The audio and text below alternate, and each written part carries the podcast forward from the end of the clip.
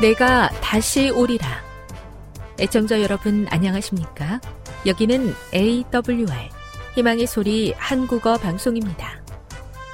본 방송은 천국 복음을 온 세상에 전파하기 위해 제7일 안식일 예수 재림교회가 설립한 세계 방송망입니다. AWR 희망의 소리는 유럽, 라틴 아메리카, 아프리카, 러시아, 아시아의 방송망을 통해 전 세계에 복음을 전파하고 있습니다. AWR 아시아 희망의 소리 방송국은 한국어 방송을 매일 5시간씩 송출하고 있습니다. 희망의 소리 방송은 인터넷과 스마트폰을 통해서도 언제나 청취하실 수 있습니다. 들으실 수 있는 인터넷 주소는 awr.org입니다. 유튜브로는 awr 코리아로 검색하시면 됩니다. 이 시간 희망의 소리 한국어 방송과 함께 보람있고 유익한 시간 되시기 바랍니다. 내가 다시 오리라. 여기는 AWR 희망의 소리 한국어 방송입니다. 주파수 안내입니다. 괌에서 송출하는 우리 방송은 한국 표준시로 밤 9시에 9895kHz로 밤 11시에 9800kHz로 다음날 오전 6시에 9695kHz로 각각 1시간씩 방송하고 있습니다. 우즈베키스탄에서 송출하는 우리 방송은 한국 표준시로 밤 10시에 15,670kHz로 타지키스탄에서는 밤 9시에 15,505kHz로 송출하고 있습니다. 애청자 여러분의 많은 청취 바랍니다.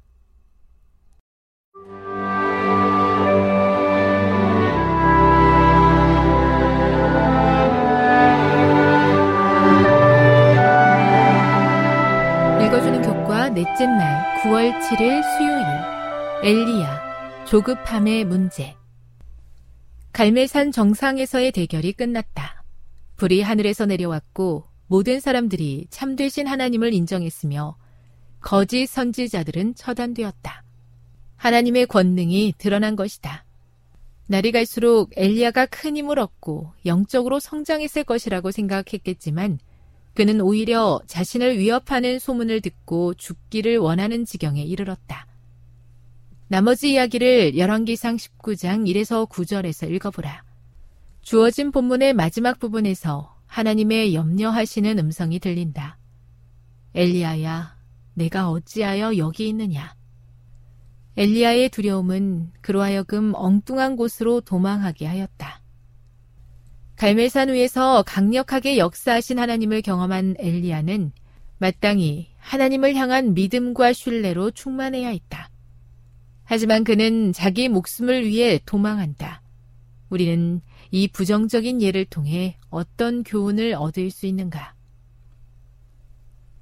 이 이야기는 매우 중요한 사실을 나타내 보여준다. 우리의 조급함이 우리로 하여금 잘못된 곳에 이르게 한다는 것이다. 엘리야로 하여금 차라리 태어나지 않았으면 좋았을 것이라고 한탄하며 크게 실망하여 광야로 도망하게 했던 것은 그가 가진 두려움 때문이었다. 이 구절들을 읽어보라. 이들로 하여금 하나님의 계획 밖으로 도망하게 한 원인은 무엇이었는가?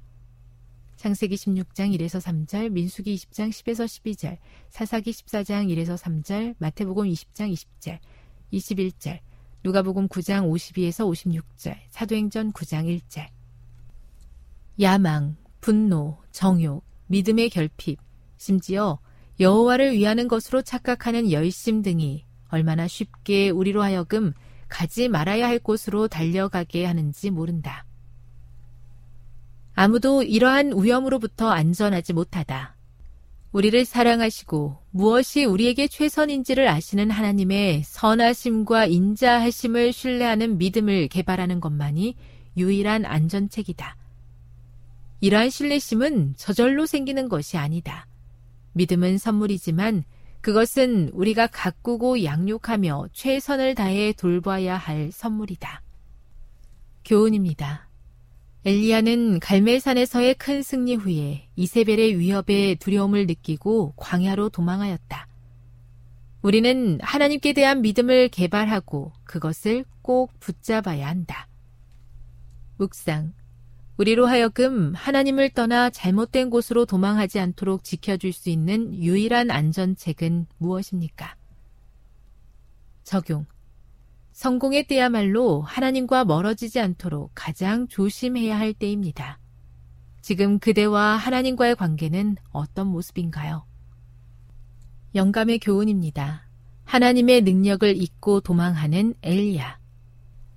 엘리야가 전능하신 하나님의 영감을 받고 있을 때에는 가장 혹독한 신앙의 시련을 견딜 수 있었으나 그의 귀에 울리는 이세벨의 위협과 이 악한 여인의 음모를 통하여 나타나는 사탄의 계속적인 영향력으로 인해 실망한 이때에 그는 하나님을 의지하는 데 실패하였다. 그는 엄청나게 높임을 받았으며 그 반작용도 대단하였다. 엘리야는 하나님을 잊어버리고 계속 도망하여 마침내 아무도 없는 쓸쓸한 광야에 오게 되었다.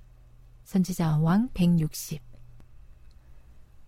눈에 보이는 두려움에 휩싸여 믿음을 상실하고 저의 뜻대로 행동하며 더 큰 위험을 자초할 때가 많이 있습니다. 위기의 순간에도 흔들림 없이 하나님을 굳게 신뢰하며 담대히 설 수 있는 참된 믿음을 허락해 주시옵소서.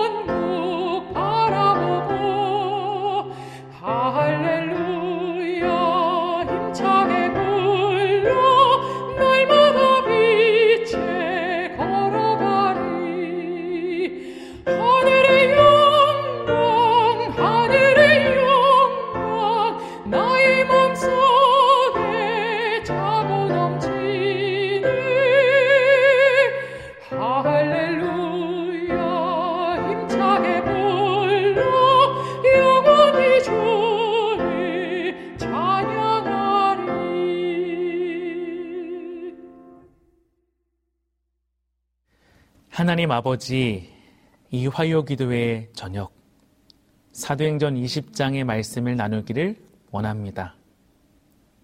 죽도록 주님 앞에 충성했던 바울의 삶을 살펴보면서 우리의 삶을 뒤돌아보게 도와주시고 사명을 발견하고 성령님과 동행하기를 간절히 원하는 이 시간 되기를 원하오니 우리 각 사람에게 성령 충만함을 허락하 주셔서 말씀이 우리의 삶으로 실천되는 그리고 하나님만 바라보는 이 시간 되게 하여 주시옵기를 예수님의 이름으로 기도합니다. 아멘. 전국에 계신 성도님 여러분, 안녕하십니까? 이 화요 기도의 저녁, 저는 죽게 받은 사명이라는 제목으로 하나님의 말씀을 나누기를 원합니다. 하나님의 말씀, 사도행전 20장 22절로 24절입니다. 보라, 이제 나는 성령에 매여 예루살렘으로 가는데 거기서 무슨 일을 당할는지 알지 못하노라. 오직 성령이 각 성에서 내게 증언하여 결박과 환난이 나를 기다린다 하시나. 내가 달려갈 길과 주 예수께 받은 사명, 곧 하나님의 은혜의 복음을 증언하는 일을 마치려 하면은 나의 생명조차 조금도 귀한 것으로 여기지 아니하노라.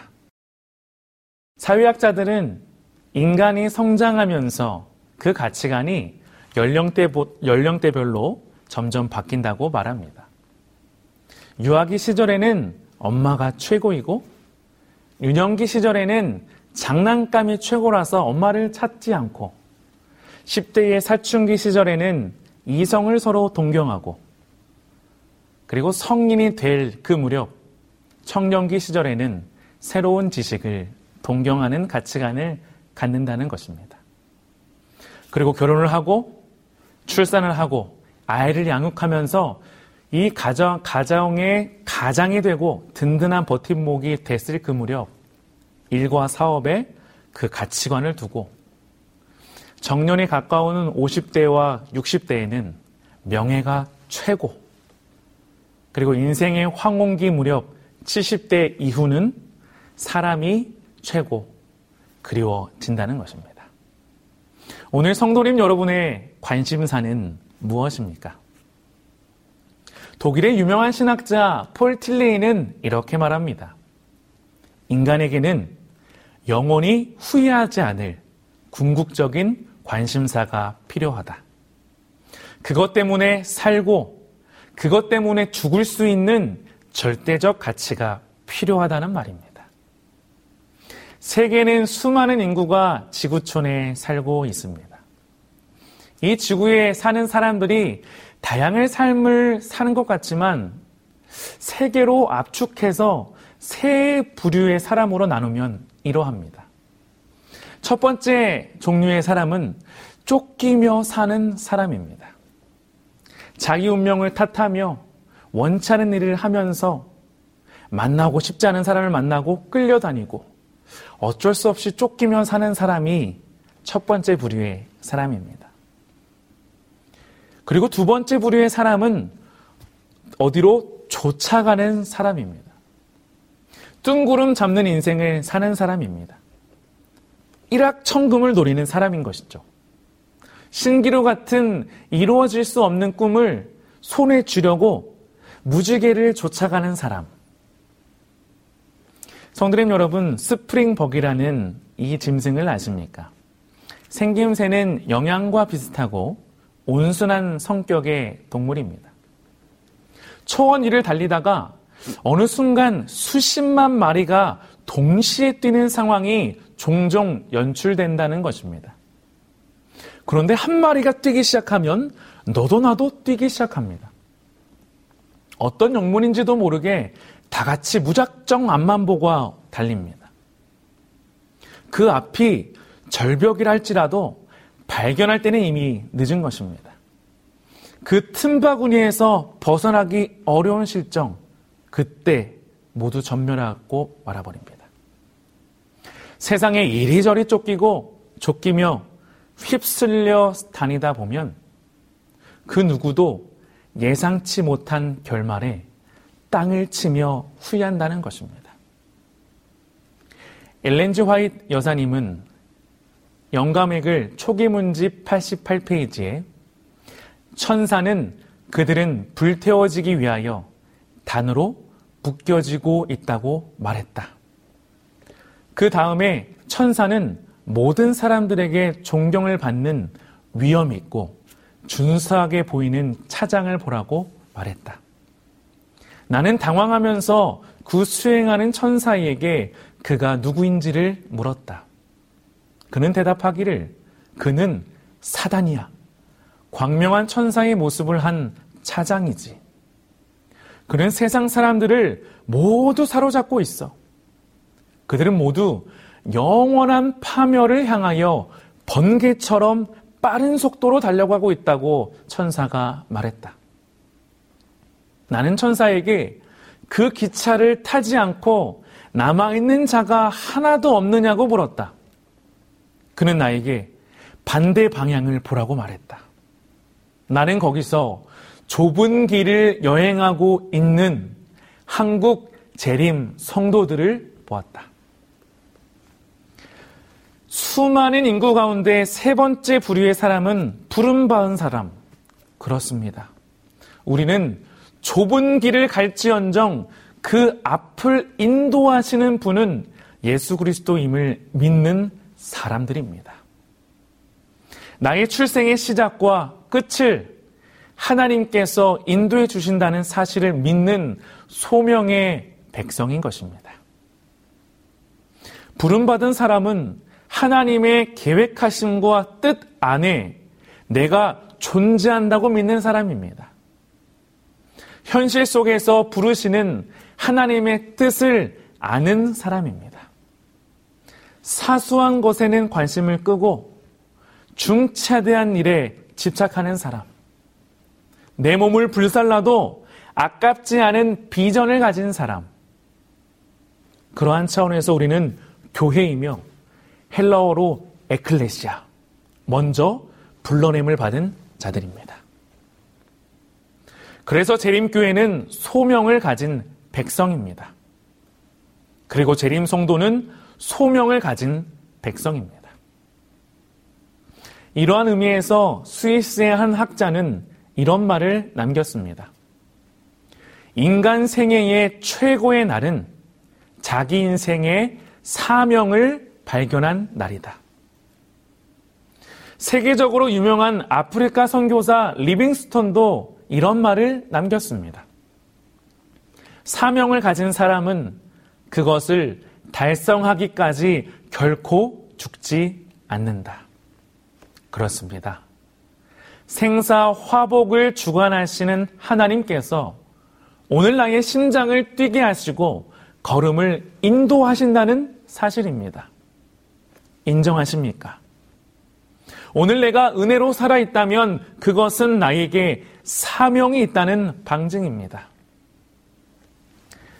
예수님께서 공생애로 이 땅에 계셨을 당시에 갈릴리 호수의 사나운 광풍을 사단이 불게 하여 목숨을 빼앗으려 한 적이 있습니다.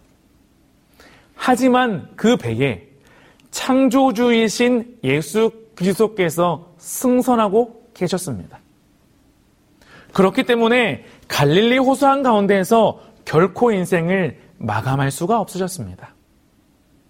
그분에게는 사명이 있었기 때문입니다. 예수 그리스도 메시아 그분은 온 세상의 죄를 지고 가는 하나님의 어린 양이셨기 때문입니다. 성도님 여러분, 여러분께서는 지금 무엇에 붙들려 살고 계십니까? 우리는 첫 번째 사명에 붙들려 살아야 합니다. 오늘 본문에서 바울이 밀레도에서 에베소 교회의 장로님들에게 고별 설교했던 것처럼 우리는 사명에 붙들려 살아야 합니다. 사정을 따라 살지 말고 사명 이 두 글자를 따라 살자는 것입니다. 내가 지금 처한 형편에 따라 살면 형편이 없어집니다. 하지만 사명에 붙들려 산다면 사명에 붙들려 사는 우리의 모든 심령이 된다면 우리는 하나님의 뜻을 성취할 수 있을 것입니다. 짧지 않은 인류 6천여 년의 역사 동안에 참 많은 인물들이 역사적인 분수령에서 하나님의 도우심을 의지했습니다. 몇 명의 인물의 사명을 좀 살피길 원합니다. 미국의 유명한 대통령 링컨은 분열됐던 미국을 통합하고 노예를 해방시키기 위하여 생을 바쳤습니다. 그리고 루즈벨트 대통령 역시 전 세계의 대공황의 종지부를 찍은 인물입니다. 마더 테레사라고 유명한 사랑의 대명사 이 테레사 수녀는 가난한 인도를 위해 위로와 자선 사업으로 자신의 모든 인생을 바칩니다. 성경 속의 인물 니에미아는 어땠습니까? 무너진 성벽을 재건하는 일에 전심전력했습니다. 오늘 살피고 있는 사도행전 20장의 바울도 이방인의 사도로 부르심을 받고 순교 당하기까지 묵묵히 그의 길을 걸어갑니다. 이들이 식지 않은 열정을 가질 수 있었던 비결은 무엇일까요? 바로 성령에 붙들려 사는 인생이었기 때문입니다. 그래서 두 번째 우리는 성령에 붙들려 살아야 합니다. 성령 안에서 살고 성령 안에서 죽는 삶, 사나 죽으나 주님의 거신 삶, 사명에 붙들려 사는 자는 성령에 붙들려 사는 자입니다. 오늘 본문 말씀 사도행전 20장 22절과 23절에 보라 이제 나는 성령에 매여 예루살렘으로 가는데 거기서 무슨 일을 당할는지 알지 못하노라. 오직 성령이 각 성에서 내게 증언하여 결박과 환난이 나를 기다린다 하시나. 여기 나와 있는 23절 후반부에 결박과 환난이 나를 기다린다 하시나의 원문적인 의미는 환난이 계속 계속 끊임이 없다는 말씀입니다. 성도님 여러분, 지금 바울이 어디 가고 있습니까? 네, 예루살렘입니다. 본인의 형편을 보면 가지 말아야 합니다. 위협이 도사리고 있으니까요. 그런데 그는 오늘 둘째로 살피고 있는 성령에 붙들린 사람이었습니다. 그래서 성령에 매여 순종하고 나아갑니다. 잠시 이 지도를 봐주시겠습니까? 3차 전도 여행길에 오른 바울은 에베소에서 도착하여 회당에서 3개월 정도, 그리고 두란노 서원에서 2년 반, 거의 3년 동안 복음을 전합니다. 그러다가 데메드리오 소요 사건으로 위기를 맞이하게 되는 것이 오늘 본문 바로 이전 사건 사도행전 19장입니다. 그리고 급히 에베소를 떠나서 2차 전도 여행 때에 개척한 교회들을 두루 다니며 교제를 나눕니다. 이것이 사도행전 20장 초반부의 배경입니다. 그 후 예루살렘으로 귀환하기 위해 빌립보로 돌아가서 배를 탔습니다. 그리고 드로아에 상륙해서 일주일 동안 체류하기 전날 밤에 말씀을 길게 강론하다가 유도권하는 청년이 3층에서 떨어져 죽지만 다시 살아나는 놀라운 기적도 발견하게 됩니다. 바울은 드로아에서 배를 타고 아소, 기오, 시모를 거쳐 오늘 그 고별 선교의 설교의 장소 밀레도에 도착해서 그 유명한 고별 설교인 본문의 말씀을 에베소 교회 장로님들에게 전합니다.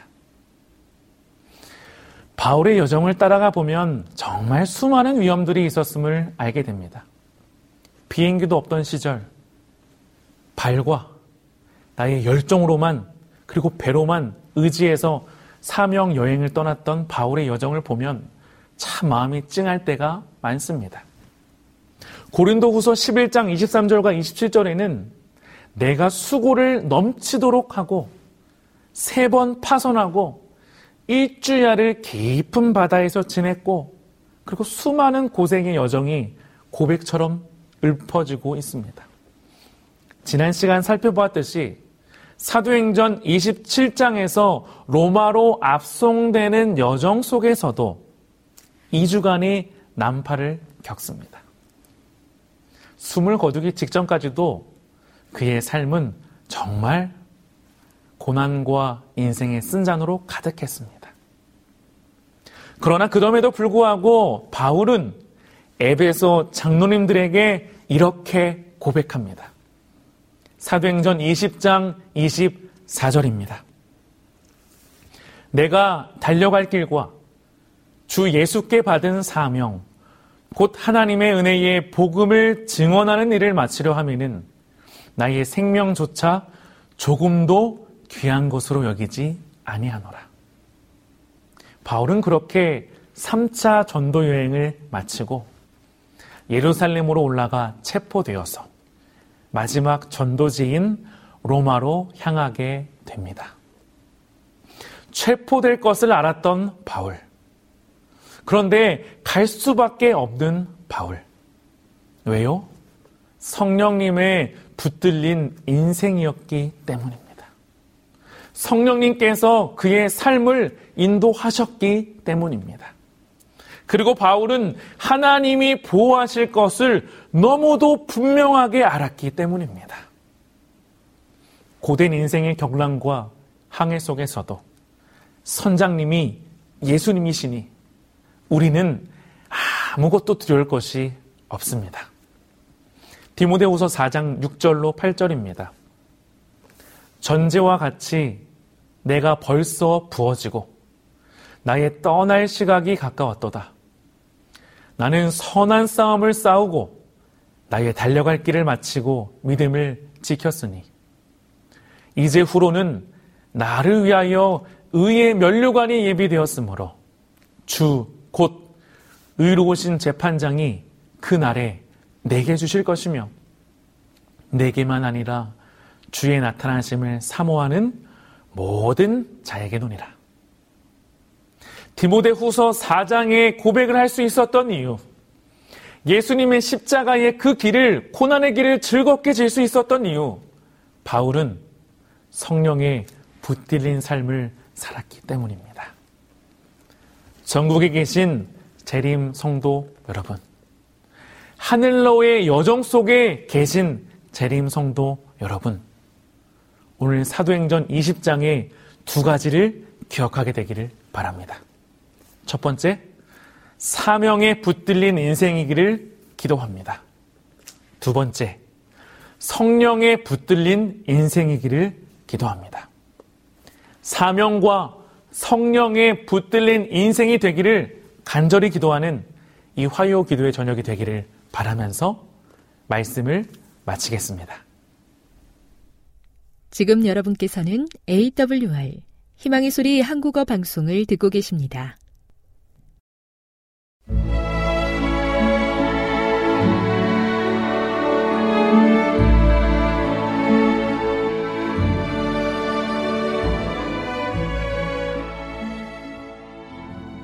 애청자 여러분 안녕하십니까? 명상의 오솔길의 유병숙입니다. 이 시간은 교회를 사랑하시고 돌보시는 하나님의 놀라운 능력의 말씀이 담긴 엘렌지 화이처 교회 증언 1권을 함께 명상해 보겠습니다. 젊은 안식일 준수자들 그대들은 극기에 대하여 이야기하는가? 그리스도께서는 우리에게 무엇을 주셨는가? 그리스도께서 모든 것을 요구하시는 것이 어려운 일이라고 생각되거든 갈바리로 가서 그런 생각을 한 데 대하여 통곡하라. 당신의 피로 그대들의 죄를 씻어주기 위하여 구주께서 잔인한 못에 손과 발이 찔려 있는 것을 보라. 하나님의 강권하시는 사랑을 느끼는 사람들은 하늘의 상급을 얻기 위하여 어느 정도로 적게 드릴 수 있을 것인지 묻지 않는다. 최저의 표준을 묻지 않고 구속주의 뜻에 완전히 일치되는 것을 목적으로 삼는다. 그들은 열렬한 소망으로 모든 것을 바치고 추구하는 목적의 가치에 상응하는 열성을 나타낸다. 그렇다면 그 목적은 무엇인가? 불멸, 곧 영생이다. 젊은 친구들이여, 그대들 중 많은 사람들이 슬프게도 기만당하고 있다. 그대들은 정결하고 거짓이 없는 경건에 미달되는 어떤 것으로 만족해왔다. 나는 그대들을 각성시키고자 한다. 하나님의 천사들도 그대들을 각성시키기 위하여 노력하고 있다.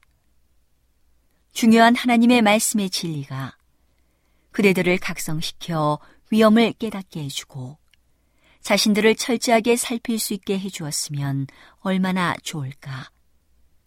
그대들의 마음은 아직도 육신적이다. 그 마음은 하나님의 율법에 굴복하지 않을 뿐 아니라 할 수도 없다. 이 육신적 마음들이 변화되어야 한다. 그러할 때 그대들은 성결의 아름다움을 깨닫게 되어 사슴이 시냇물을 갈급함 같이 그것을 갈급할 것이다. 그리고 하나님을 사랑하고 그분의 율법을 사랑할 것이다. 그러면 그리스도의 멍에는 쉽고 그분의 짐은 가벼워질 것이다. 그대들이 시련을 만날지라도 잘 견디기만 하면 그대들의 길은 더욱 가치 있을 것이다. 불멸의 유업은 극기 하는 그리스도인을 위한 것이다.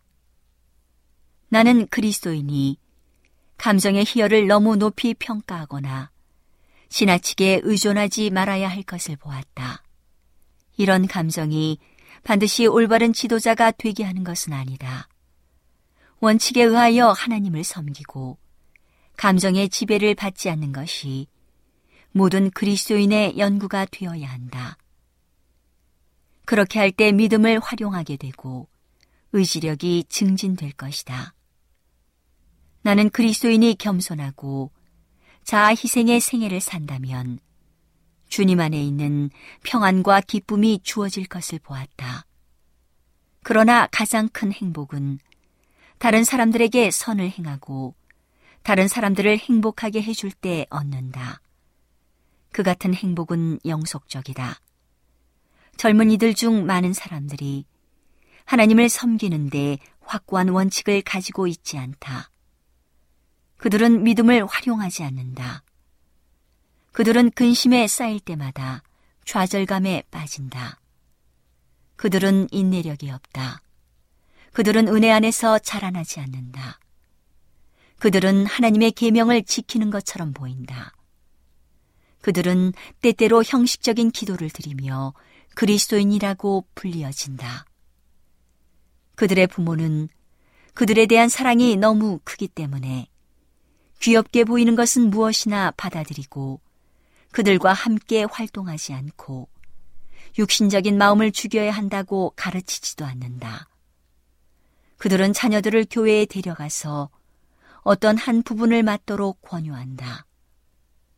그러나 그들의 마음을 열심히 살피고 스스로를 반성하고 그리스도인이 되기 위하여 어떤 대가가 요구되는지에 대하여 지도하지 않는다.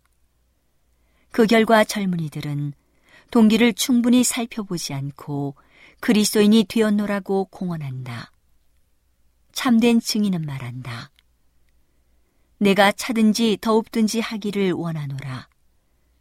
내가 이같이 미지근하여 더웁지도 아니하고 차지도 아니하니 내 입에서 너를 토하여 내치리라.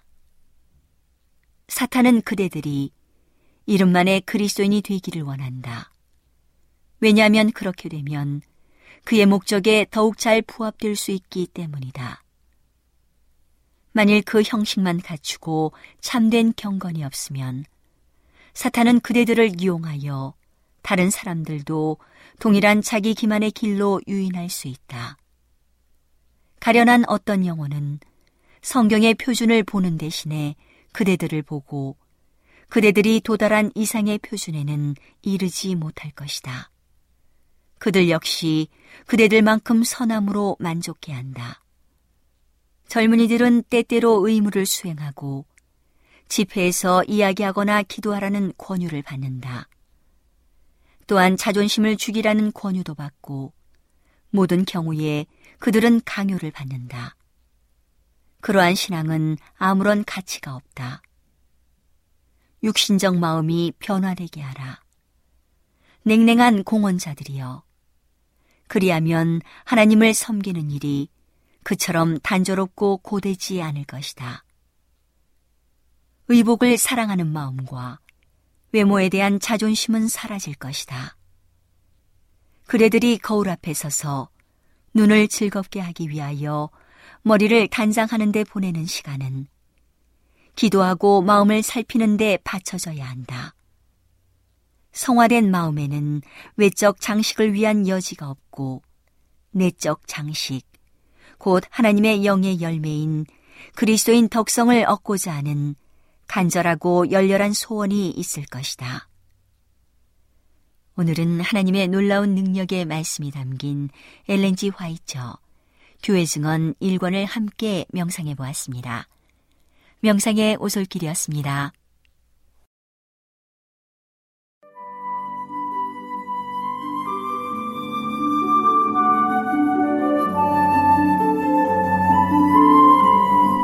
중 여러분 안녕하십니까? 생명의 양식 시간입니다. 잠언 30장 17절의 말씀입니다. 아비를 조롱하며 어미 순종하기를 싫어하는 자의 눈은 골짜기의 까마귀에게 쪼이고 독수리 새끼에게 먹히리라. 저는 지난주 생명의 양식 시간에 사람이 저지를 수 있는 죄 가운데 아굴이 이룩한 네 가지 죄에 대해서 살펴 말씀을 드렸습니다.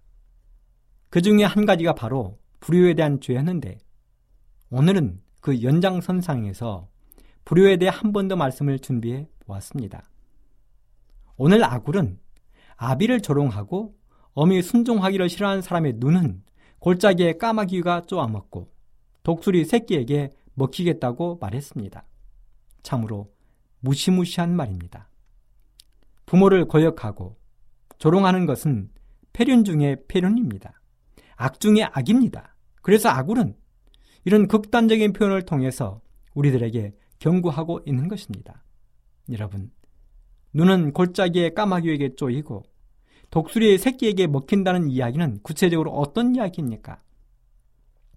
이 말은 쉽게 말해서 죽어서 시체가 되어서도 무덤에 묻히지 못하고 들판에 버려질 만큼 비참하게 되었다는 것입니다.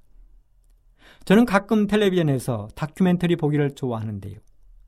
지금도 제 머릿속에 생생하게 남아있는 한 장면은 히말라야 산맥 근방에 사는 사람들이 장례식하는 모습입니다. 그들은 사람이 죽으면 천장이라는 방법으로 장례를 치르는데요. 이 천장은 죽은 사람의 시체를 들판에 가져다 놓고 독수리를 불러 시체를 뜯어먹게 하는 것입니다. 시체가 황량한 들판에 놓여지면 어디서 나타나는지 수많은 독수리들이 시체를 뜯어먹기 위해서 모여드는 것입니다. 그 모습을 상상해 보십시오. 얼마나 처참하고 흉측한지 저는 보는 내내 가슴이 떨리고 온몸이 오싹거렸습니다. 그런데요, 아비를 조롱하고 어미 순종하기를 싫어하는 사람들이 죽으면 그렇게 처참하게 되겠다는 것입니다. 들짐승의 먹이가 되는 비참함처럼 비참하게 되겠다는 것입니다. 우리 성경에도 보면 부모님의 가슴에 못을 박았던 불효자들이 여러 등장하는데요. 오늘 그 중에 몇 사람을 찾아보고 그들을 통해서 교훈을 좀 얻어보도록 하겠습니다. 첫째는 가인입니다. 가인은 우리가 잘 아는 것처럼 아담이 낳은 첫 번째 아들입니다. 아담은 아마도 이 아들이 하나님이 약속한 메시아가 되기를 원했을 것입니다. 아담은 이 아들을 얻고 너무도 행복해서 하나님께로부터 이 아들을 얻었구나 하고 외쳤습니다. 그리고 아담은 계속해서 둘째인 아벨을 낳았습니다. 가인에게 동생이 생긴 것입니다. 그렇다면 두 아들들이 사이좋게 지내는 것이 부모에게 효도하는 것입니다. 사실 효도라는 것이 멀리 있지 않습니다. 형제들 사이에 화목하는 것은 효도 중의 효도입니다. 제가 결혼을 허락받기 위해 장인 어른을 만났을 때, 처음 만났을 때, 저의 장인 어른께서 첫 번째 하신 말씀이 자네는 형제가 어떻게 되는가 하는 말씀이었습니다. 그래서 삼형제입니다. 그랬더니 그럼 형제 간에 우애 있게 사는가 하고 재차 물으셨습니다. 사실 당시에 저는 아버지 어머니가 이미 돌아가시고 안 계셔서 부모님에 대해 물어보시면 많이 당황스러웠을 텐데 의외로 장인 어른은 형제 우애를 물어보셨습니다. 그리고 결혼을 해서도 언제나 한결같이 하신 말씀은 형제간의 오해였습니다. 저에게도 아들이 둘이 있습니다. 그런데 두 아들들이 자라면서 때로는 싸우고 다툴 때면 부모인 저희들은 얼마나 속이 상하고 마음이 아팠는지 모릅니다. 하지만 둘이서 우애하고 작은 한 방에서 땀을 뻘뻘 흘면서 자고 있는 모습을 보면 사이좋게 자고 있는 모습을 보면 밥을 먹지 않아도 배가 부르고 행복했습니다. 그렇다면 가인과 아벨도 그렇게 살아야 했지만 그들은 그렇지 못했습니다. 형이 동생을 돌로 쳐 죽였습니다. 부모인 아담과 하와의 가슴에 평생 뺄 수 없는 대못을 두드려 박았습니다. 둘째는 삼손을 이야기해 보고 싶습니다. 물론 결론적으로 삼손도 구원을 얻을 것이라고 믿음의 전당인 히브리서 11장은 기록하고 있지만 삼손도 부모의 가슴에 수없는 못을 박았습니다. 여러분, 삼손이 부모의 가슴을 가장 아프게 한 일들은 무엇이었습니까? 삼손은 부모들의 반대에도 불구하고 블레셋 여인들과 결혼하려 했습니다. 결정적으로 소래 골짜기에 들라의 만남은 삼손을 최악의 구렁텅이로 빠져들게 하고 말았습니다. 그리고 결국은 자신의 목숨까지 잃게 하는 상황에 빠졌습니다. 하나님은 믿지 않는 자와 멍에를 함께하지 말라고 말씀하셨습니다. 이유가 무엇일까요? 죄악의 구렁텅이에 빠질 수 있는 위험이 있기 때문입니다. 셋째는 엘리의 아들들인 홈리와 비누하스를 이야기하고 싶습니다. 사무엘상 2장 12절로 17절에 보면 엘리의 아들들은 불량자라 여호와를 알지 아니하더라고 했습니다. 22절 25절에 보면 엘리가 매우 늙었더니 그 아들들이 온 이스라엘에게 행한 모든 일과 회막 문에서 수종드는 여인과 동침하였음을 듣고 그들에게 이르되 너희가 어찌하 이런 일을 하느냐? 내가 너희의 악행을 이 모든 백성들에게서 듣노라. 내 아들들아 그리 말라 내게 들리는 소문이 좋지 아니하니라. 너희가 여호와의 백성으로 범곽해 하는도다. 사람이 사람에게 범죄하면 하나님이 판결하시느니와 사람이 여호와께 범죄하면 누가 위하여 간구하겠느냐 하되 그들이 그 아비의 말을 듣지 아니하였으니 이는 여호와께서 그들 죽이기로 뜻하셨음이었더라. 그들의 아버지 엘리는 대제사장이었습니다. 그들은 제사장이었습니다. 그들은 아버지를 도와 하나님께 거룩한 제물을 드리고 백성들을 올바른 길로 인도해야 했습니다. 하지만 그들은 그리하지 못했습니다. 그들은 아버지의 말을 듣지 않았다고 했습니다. 그들의 악행은 하나님께 상달되었고 백성들의 원망을 샀습니다. 제사장들을 도와 회막문에서 수종들던 여인들과 동침을 했습니다. 여러분, 백성들로부터 그러한 이야기를 들은 아버지 엘리의 마음은 어떠했겠습니까? 그래서 아버지인 엘리가 소리칩니다. 사람이 사람에게 범죄하면 하나님이 판결하시려니와 사람이 여호와께 범죄하면 누가 위하여 간구하겠느냐 하고 외쳤습니다. 그리고 하나님은 끝내 그들을 죽이기로 결심하셨습니다. 그리고 성경은 계속해서 이렇게 기록합니다. 사무엘상 4장 18절에 보면 전쟁터에 법궤를 메고 나갔던 홈리와 비누아스가 죽고 법궤마저도 빼앗기자 아버진 엘리도 의자에서 넘어져 목이 부러져 죽었다고 기록했습니다. 자식들의 폐륜이 아버지마저 죽게 한 것입니다. 마지막으로는 신약에 등장하는 불효자입니다. 바로 누가복음 15장에 등장하는 집 나간 탕자입니다. 그는 아버지의 사랑을 저버리고 집을 떠나 세상으로 나가버렸습니다. 그가 훗날 거지의 모습으로라도 돌아왔으니 망정이지. 돌아오지 않았다면 아버지의 가슴은 죽을 때까지 까만 수처럼 타고 말았을 것입니다. 다시 한번 아굴의 잠을 읽고 이 시간을 마치도록 하겠습니다. 아비를 조롱하며 어미 순종하기를 싫어하는 자의 눈은 골짜기의 까마귀에게 쪼이고 독수리 새끼에게 먹히리라. 청취자 여러분, 나를 낳아주시고 길러주신 우리의 부모님에 대하여 십기명의 표현처럼 공경하고 또 공경하는 우리 모두가 되었으면 정말 좋겠습니다. 감사합니다.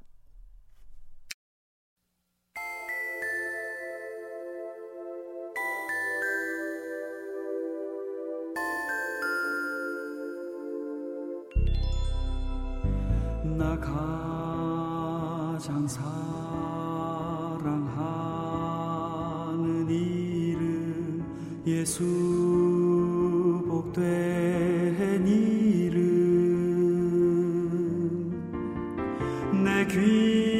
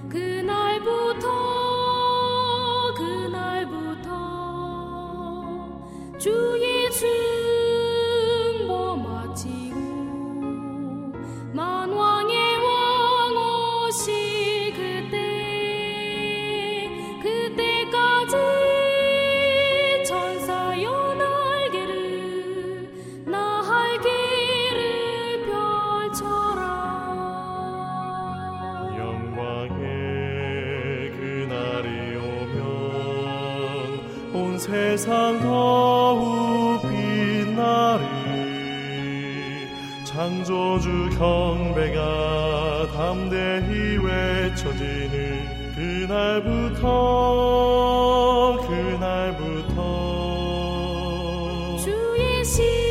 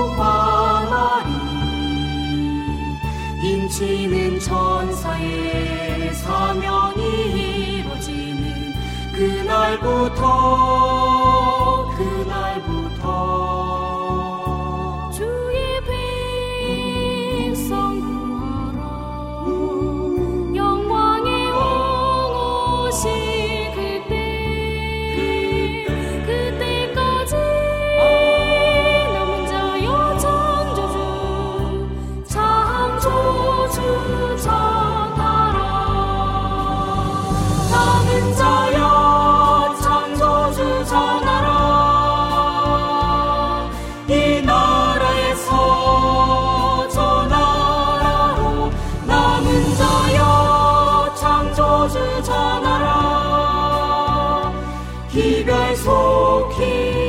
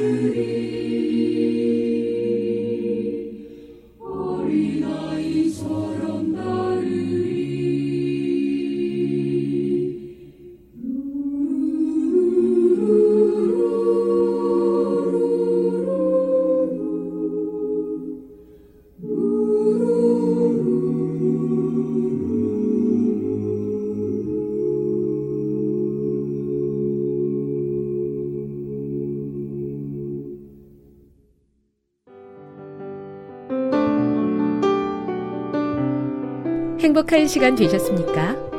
지금까지 여러분께서는 AWR 희망의 소리 한국어 방송을 청취하셨습니다. 방송을 청취하시고 문의를 원하시는 분은 우편번호 02461 대한민국 서울시 동대문구 이문로 1길 11 희망의 소리 방송부 앞으로 편지나 엽서를 보내주시거나 지역번호 02-3299-5296에서 8번으로 전화 주시기 바랍니다. 지금까지 함께 해주신 애청자 여러분들께 감사드립니다. 애청자 여러분, 다음 이 시간까지 하나님 안에서 늘 평안하십시오. 감사합니다. 내가 다시 오리라. 여기는 AWR 희망의 소리 한국어 방송입니다.